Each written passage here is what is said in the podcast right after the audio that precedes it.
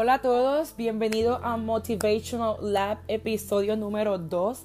Este decidí hacerlo en español porque mi audiencia me dijo que querían escuchar podcast en español y obviamente hay que complacer a la gente. Estoy muy feliz porque es el primer podcast que hice. Prácticamente yo estaba saliendo de mi zona de confort, todavía yo sigo practicando mi inglés y es algo de lo cual yo me siento orgullosa poder hablar una segunda lengua. Este, he recibido muchos comentarios bien bonitos, muchos consejos bien bonitos sobre cómo trabajar este canal, así que I'm working hard, so, estoy trabajando duro para poder pues desarrollar este nuevo proyecto y estoy muy feliz. Hoy vengo con un tema bien importante para mí y es el tema de cómo encontrar tu pasión, encontrar tu pasión por algo que a ti te gusta cómo soñar, cómo ir por tus sueños. yo, hoy yo vengo hablando de esto porque para mí es algo bien importante. Y antes de yo comenzar a hablar de cómo encontrar tu pasión y de cómo yo, Yanelis, encontré mi pasión y, cómo, y, qué es lo, y qué es lo que yo tuve que hacer para ir por mis sueños, yo tengo una pregunta para ti. Esta pregunta para mí es muy importante porque esa, esta pregunta yo me la tuve que hacer varias veces para yo poder realizar, poder enfocarme y poder comenzar a trabajar en las cosas que eran importantes para mi vida. Y la pregunta que yo tengo para ti hoy es, ¿qué es lo que te detiene? ¿Qué es esa cosa que te previene de ir por tus sueños, de trabajar y desarrollar eso que te causa pasión? ¿Qué es esa cosa? A mí en lo personal, este, te voy a contar lo que yo tuve que hacer, lo que a mí me pasó. Esto es basado en mi experiencia. Pero para yo contarte esto, yo quiero hablarte un poquito de mi niñez. Yo vengo de una familia de padres divorciados. Mientras mi mamá y mi papá estuvieron casados, por esas memorias que yo tengo, muchas veces yo vi a mi mamá y a mi papá discutir, tenían pues obviamente esos issues en su matrimonio. Y obviamente yo estando en esa casa, pues muchas veces tuve que presenciar esos problemas. Y son cosas que cuando tú estás en una familia disfuncional, la familia es vulnerable. Y uno como niño también es vulnerable. Pues esas cosas trabajaron mucho en mi mente y trabajaron mucho en mis sentimientos. Y a medida del tiempo que fui creciendo, que mis papás se divorciaron, que mi mamá falleció, que yo tuve que ir a vivir con mi abuelo, Pasaron muchos acontecimientos en mi vida que me hicieron creer que yo no era capaz, que me hicieron creer que yo era una buena para nada, que no era suficiente. Y en orden para yo dejar de pensar así, tuve un día que sentarme y decir, no, es que tú eres bonita, inteligente, capaz, si puedes lograrlo, si eres suficiente, si eres buena para las cosas que te vas a proponer y que te propones. Y créanme que ese mismo día que me senté y pensé eso, automáticamente me autosaboteé y dije, no, es que yo no soy buena para nada, yo no sirvo para eso. Porque seguía pensando y tenía esta mente que cuando a mí me criaron, que cuando yo vi esas situaciones que pasaron en mi hogar, esa era la vida que yo tenía que vivir. ¿Y qué pasó? Que mi cerebro, mi cerebro se adaptó a ese estilo de vida. A un estilo de vida dañino, vulnerable, tóxico. ¿Y qué pasó? Que me tomó mucho tiempo poder desarrollar destrezas. Me tomó mucho tiempo poder definir cuáles eran mis sueños y por qué yo sentía pasión. Y para hacerte bien honesta, y ustedes me van a decir, pero ¿cómo va a ser? Sí, yo tengo 30 años, pero 10 meses atrás, 10 meses atrás, yo tuve una situación y yo comencé unos nuevos proyectos y tuve que sentarme de verdad, esta vez sí me senté de verdad y dije, ok, tú no puedes seguir pensando en que eres capaz, porque tú quieres proyectar ser una persona positiva, pero tu mente es negativa. Entonces tuve que cambiar mi mente, tuve que entrenar mi cerebro a pensar diferente. Y en orden de, para yo poder hacer eso, tuve que borrar memorias de mi mente. Y fue difícil porque lloré, pataleteé, grité y tuve que hacerle un delete. Dije, yo voy a borrar estas memorias de mi vida porque esto no me hace bien. Ahora mismo no me acuerdo de ellas. ¿Por qué? Porque las borré. Porque era justo, porque era necesario para yo poder seguir adelante. Porque era necesario para yo poder emprender nuevos caminos y que todo eso que yo me propuse y todos esos nuevos proyectos que yo estuve comenzando fueran exitosos. Y también para yo poderme sentir útil. ¿Y qué es lo primero que yo hice? Yo me senté, yo me autoanalicé y empecé a hacer cosas, a darme autoterapia para encontrarme a mí misma. Una vez yo me encontré a mí misma, yo, yo me acuerdo, todavía tengo ese papelito por ahí. Yo cogí un papel y yo empecé a hacer una lista de las cosas que a mí me gustan, de las cosas que yo amo hacer, de las cosas que me gustan más o menos y de las cosas que no me gustan. Y empecé, empecé a hacer un brainstorming, empecé a tirar líneas para aquí y escribí una palabra, y empecé a tirar líneas para allá y así una lista. Y al final todo concluyó en que a mí me, me, me amaba y yo amo, quiero decirlo así, en que yo amo ayudar al prójimo. En que yo no puedo ver a nadie sufriendo porque yo sufro. En que yo siempre tengo la necesidad de querer ayudar a los demás.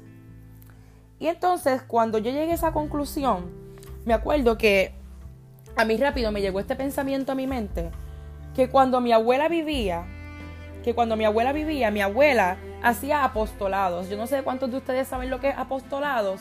Apostolado es cuando tú ayudas a los demás, que a veces tú recoges ropita o haces una compra y haces ese apostolado, vas y ayudas a esa persona.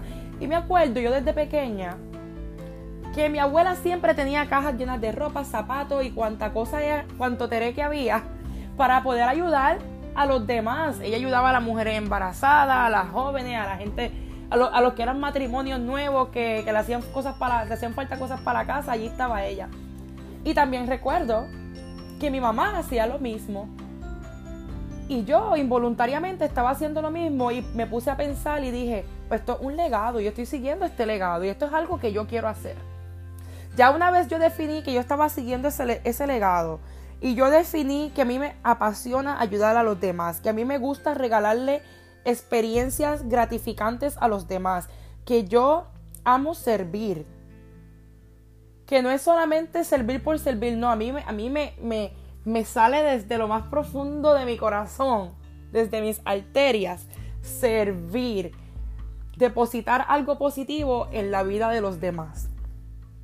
Para mí, eso es algo que es bien importante y es vital porque en el mundo que estamos viviendo, en la época en la que estamos viviendo hay mucha negatividad allá afuera y hay mucha gente sin esperanza. Hay mucha gente que todavía no han encontrado su pasión, que ni siquiera saben cuáles son sus sueños. ¿Y cuál fue el tercer paso que yo tuve que dar? Primero yo me senté y tuve que decir ya basta y me tuve que contestar la pregunta qué es lo que me detiene. Encontré mis respuestas. Escribí, borré, rompí papel, escribí otro papel y definí lo que era. Pero el tercer paso era el más difícil y más importante. No es que los otros no hayan sido importantes, sí lo fueron, pero para mí este era el más importante. Y era que yo tenía que ser honesta conmigo misma. Era que yo tenía que aprender a confiar en mí misma. Y decirme todos los días si tú puedes, si tú eres capaz. Y me costó tiempo trabajar en eso. Y no te creas, todavía me cuesta tiempo porque es que somos humanos. Pero hubo un día en que yo me acuerdo que yo me levanté y yo dije, no, es que, es, que no es no, es sí. Sí yo puedo, sí yo confío en mí misma y yo voy a comenzar a ser honesta con mí misma. Y créeme que si a veces tratar de ser honestos con las demás personas es difícil, ser honesto con uno mismo es más difícil todavía. Porque a veces uno crea teorías o pensamientos o palabras engañándose a uno mismo para uno sentirse bien. Pero a la larga eso te trae consecuencias porque cuando tú te das con la piedra tú dices, ay bendito, debí hacerlo así desde el principio y debí declarar esto desde el principio. Ese fue el primer paso. Tenía que ser honesta conmigo misma, creer en lo que yo estaba haciendo, creer en que yo era capaz. El segundo paso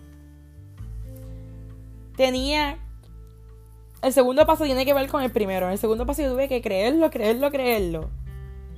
Y crear mi propio criterio. No el criterio que creó la sociedad para mí. No la, o yo tuve que en ese segundo paso simplemente adoptar las cosas que yo creía que eran positivas para yo poder continuar. Para yo poder seguir desarrollando mi pasión por ayudar, por ayudar a los demás. Para yo poder seguir caminando tras mis sueños. ¿Y que yo hice? Es una lista de mis propios criterios, criterios reales. Cosas que realmente yo sabía que yo podía trabajar. Porque yo tampoco podía poner criterios a mayor capacidad sabiendo que mis herramientas en ese momento no alcanzaban hasta allá, porque eso es algo que tú vas desarrollando con el tiempo. Y el tercer paso dentro de, de, este rango que estamos hablando, yo tuve que comenzar a empoderar a otras personas y ayudarlos a encontrar su pasión. Y el caso más reciente fue hoy. Hoy yo tuve una llamada con una de las muchachas de mi equipo. Y ella es una muchacha que yo estuve mucho tiempo detrás de ella porque yo la seguía a ella en el Instagram y yo veía que ella tenía un potencial y como que quería comerse el mundo, pero no sabía cómo. Entonces yo la entro en mi equipo hace como un mes. Empezó bien, se le fueron las ganas y hoy me dio con llamarla. Y le digo, mira, ¿cómo estás? Este, necesito saber en qué yo te puedo ayudar y cómo podemos pues, trabajar y desarrollar esas cositas que tú necesitas para salir adelante. Y cuando ella empezó a hablarme, yo estaba speechless, yo estaba sin, sin palabras algunas, porque me recordó mucho a mí. Yo antes era así, hablaba, bla, bla, bla, bla, bla, bla, bla, hablaba mucho y decía muchas cosas y eran cosas bien pasionales, pero yo, ni yo misma me daba cuenta que por eso era lo que yo tenía pasión. Y yo empecé a hablar con ella hoy y yo le decía, mira, pero tú tienes muchas ideas y son ideas bien bonitas y son cosas que te pueden llevar lejos. Son cosas que se nota que tú tienes pasión por eso. Y eso es algo que yo le digo, por eso es que yo te tengo en mi equipo. Y ese es uno de los ejemplos que yo les doy a ustedes que yo tuve que hacer conmigo, con diferentes personas, a empoderarlos y ayudarlos a encontrar su pasión. Y eso es parte de, de, de mí servir. Eso es parte de mí ayudar. Ahora, si tú me preguntas si yo tengo pasión por otras cosas, sí, yo amo la comida. Yo, yo soy como dicen por ahí una foodie girl. A mí me encanta sentarme y hablar de comida, me apasiona. Pero si hay algo que a mí me mueve el cuerpo entero, es yo poder salir de mi casa con una bolsa de comida, montarme en mi carro y llevársela a alguien. Eso es algo que me trae tanta satisfacción personal. Eso es algo que que me llena, que me hace feliz, que yo puedo irme a mi cama y decir, hice algo hoy que a mí me gusta hacer. Y también para tú mantener la pasión por las cosas, hay algo bien importante, hay que ser constante. Porque si en mi caso lo que a mí me llena y lo que a mí me apasiona es poder servir y ayudar a los demás, yo no puedo ayudar a una persona hoy y mañana no. No, yo tengo que estar constantemente haciendo, haciendo, haciendo. Y, para yo hacer eso me tuve que organizar. Y tuve que educarme a mí misma para poder hacer eso. Entonces, ¿qué yo quiero decirle a ustedes con todo esto? ¿Qué yo quiero decirle a ustedes con todo esto? Que yo tuve que, que dejar de pensar en mi pasado. Yo tuve que dejar que mi pasado se detuviera en un momento de mi vida y que no me afectara más para yo poder continuar. Entonces yo te digo hoy que no dejes que tu pasado te defina. Que no dejes que tu pasado te detenga para tú ir tras tus sueños, para tú encontrar pasión por algo, porque a veces lo que a ti te apasiona lo tienes delante de ti, pero a lo mejor tu mente te está traicionando, a lo mejor las experiencias de tu pasado, de tu vida, no te permiten continuar a lo mejor este, estás sobrecargado con otras situaciones, con otras cosas que no te permiten realizar, que tú estás tan cerca de, tus sueños, de, de, tener pasión por algo. Y es por eso que yo te digo, hazte la pregunta, ¿qué es lo que te detiene? siéntate, tómate un tiempito para ti con un té, con un cafecito, con una botellita de agua, lo que tú quieras. En un lugar donde estés tú y tú, nadie más. Y tú puedas sentarte a realizar, a autoanalizar, a retrospectar y pensar en esas cosas. Es bien importante, es necesario hacerlo. Si tú hablabas conmigo hace 10 meses atrás o 3 años atrás, no estoy diciendo que no tenía la capacidad, sí tenía la capacidad, pero a lo mejor no estuviera diciéndote nada de esto. Porque estaba tan y tan centrada en todas las cosas que me causaron dolor, que me causaron daño en mi pasado, que no me, no me permitían continuar. Yo tenía muchas ideas en mi vida de lo que yo quería hacer. Y de las cosas que supuestamente yo sentía, yo sentía pasión. Yo sentía pasión supuestamente por ser trabajadora social, por ser una pastry chef. Quería irme al Army. Yo pensaba que, yo, esa era mi pasión, que yo tenía pasión por ser una militar, por ser la pastry chef número uno del mundo, por ser la trabajadora social que ayudara a toda la comunidad. Eso eran fantasías que yo tenía, para serles bien honesto. Eran ideas que mi cerebro fue creando, pero realmente no eran reales. Era porque a lo mejor eso era lo que estaba trending. Yo me acuerdo cuando yo me gradué de, cuarto año, muchos de mis compañeros se fueron a la milicia y eso era lo que estaba trending. Era irse al Army en ese año. Me acuerdo que pasaron los años, me fui a Reno, Nevada y yo quería hacerme pastry chef. Por alguna razón, ese año mucha gente de la que yo conocía se hicieron pastry chef. Y yo creo que yo estaba dejándome llevar por la moda. Y también ese día que a mí me tocó sentarme y realizar y decir no, no y no tú vas a hacer lo que realmente tú amas y te gusta. Fue el momento en que yo realicé y dije, no, es que mi, mi cerebro no se puede dejar llevar por lo que está trending. Mi cerebro no se puede dejar llevar por lo que hacen los demás. Es lo que tú haces que a ti te gusta y que a ti te apasiona. Así que toma tu tiempo, siéntate, analiza y haz lo que te guste. La vida es una. La vida es una y así como la vida es una y tenemos 20 miles de oportunidades, llega un momento en que la vida te puede decir esta es tu última oportunidad. Así que, que hay que aprovechar, hay que aprovechar y, y trabajar con esas cosas que tenemos de frente y desarrollar eso que nosotros amamos, que se llama pasión. Yo tengo muchas personas alrededor mío que tienen pasión por muchas cosas y créeme que la pasión mía de servir a las personas no tiene que ser la misma tuya. Hay gente que, que se apasiona con los carros, hay gente que tiene una pasión brutal con los carros. Hay gente que tiene una pasión brutal con los paisajes, porque es que yo conozco gente así. Yo conozco gente así. Y créeme que si tú quieres tener una pasión por algo que tú crees que tú dices, ay, pero es que eso, es que nadie es nadie para decirte por qué tú vas a tener pasión. Por, por qué es lo que tú vas a amar. Nadie es nadie. A mí, Mucha gente me dijo, pero en serio, pero ¿por qué tú vas a estar ayudando a la gente todo el tiempo si la gente no es agradecida? A mí qué me importa, perdón que lo diga así, si la gente es agradecida o no. Yo personalmente ya me siento agradecida de que yo puedo estar haciendo algo bueno por alguien que está en una necesidad. Y eso es parte de mi pasión, sentirme agradecida por lo que yo estoy haciendo. Así que, chicos y chicas, yo espero que esto les haya gustado. Yo espero que esto les sea un poquito de motivación para ustedes para comenzar a hacer esas cosas que siempre han querido hacer y nunca se han atrevido.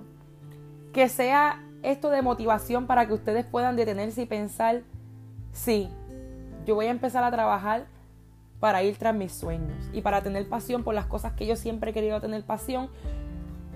Este es tu momento a veces nos dicen nunca es tarde, nunca es temprano.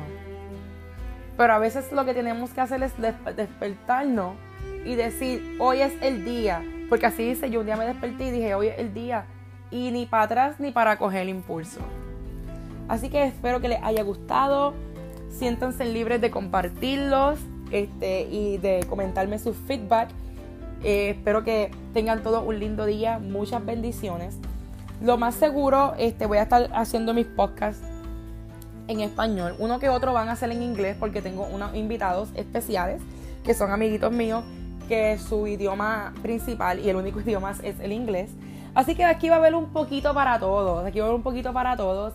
Lo más seguro la próxima semana, bueno, no lo más seguro, no, la próxima semana estos podcasts que voy a seguir haciendo, los voy a hacer dos por semana. Y, lo, y mi, plan maestro es hacerlo de esta forma. El primer podcast que voy a hacer esa semana va a ser en inglés y el segundo podcast de esa semana va a ser español con el mismo tema para complacer a todo el mundo y que aquellos que son de, de, habla inglés y los que son de habla español todos se puedan beneficiar. Así que muchas gracias a todos y espero que les haya gustado.